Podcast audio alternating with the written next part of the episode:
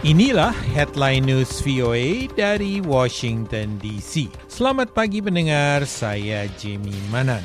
Pemerintah Inggris Jumat mengumumkan rencananya untuk mempercepat pengadaan vaksin COVID-19 sehingga memungkinkan penggunaan darurat pengobatan itu sebelum proses lisensi resminya dilalui. Tetapi vaksin itu tetap harus memenuhi standar keselamatan dan kualitas tertentu.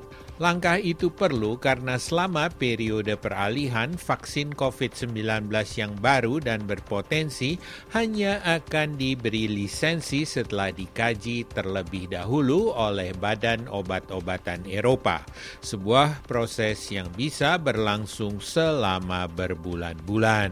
Deputi Ketua Pejabat Medis Inggris Profesor Jonathan Van Tam mengatakan kalau kita berhasil mengembangkan vaksin efektif, penting kita segera menyediakannya untuk pasien, tetapi hanya kalau standar keselamatan yang ketat dipenuhi. Inggris mengalami korban kematian COVID-19 terburuk dari semua negara Eropa.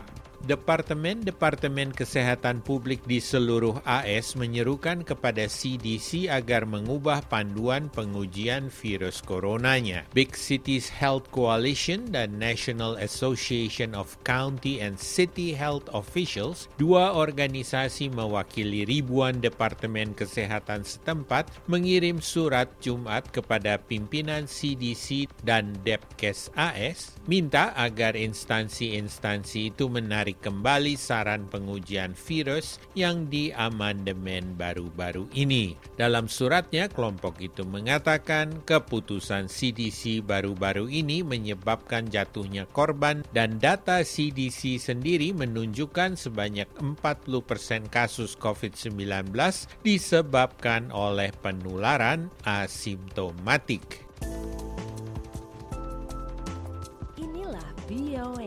Voice of America langsung dari Washington.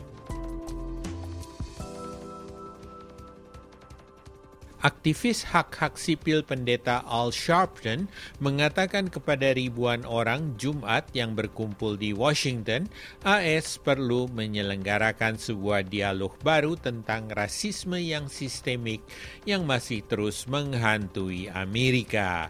Sebuah protes berlangsung di Washington menuntut pengakhiran kebrutalan polisi dan reformasi keadilan kejahatan di AS. Unjuk rasa ini bersamaan dengan peringatan ke-57 dari March on Washington yang dipimpin oleh pendeta Martin Luther King dan pidato bersejarahnya I Have a Dream. Sementara semakin banyak universitas dan bisnis di seluruh negara mulai dibuka kembali, beberapa kota universitas mengambil langkah-langkah berlawanan karena terdapat terlalu banyak infeksi COVID-19 di kalangan mahasiswa. Ini antara lain disebabkan oleh terlalu banyak penyelenggaraan pesta di kalangan anak-anak muda ini. Perbakan ini terjadi sejak mahasiswa kembali ke kampus dalam beberapa minggu terakhir dan menyebabkan ketegangan semakin meninggi dan tuduh-menuduh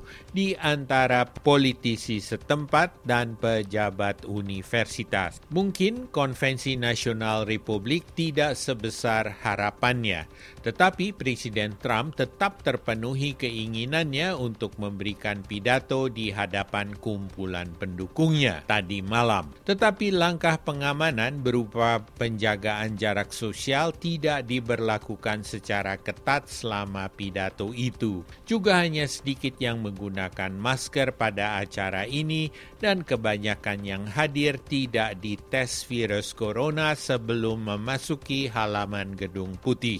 Sementara kandidat Demokrat Joe Biden dan kandidat Wapres Kamala Harris minggu lalu berpidato tanpa kehadiran pendukung hanya beberapa reporter. Kedua partai politik ini bergelut dengan realitas pandemi virus corona tidak memberi peluang untuk menyelenggarakan konvensi secara tradisional di mana ribuan orang bisa hadir di stadion yang besar. Sekian headline news VOA.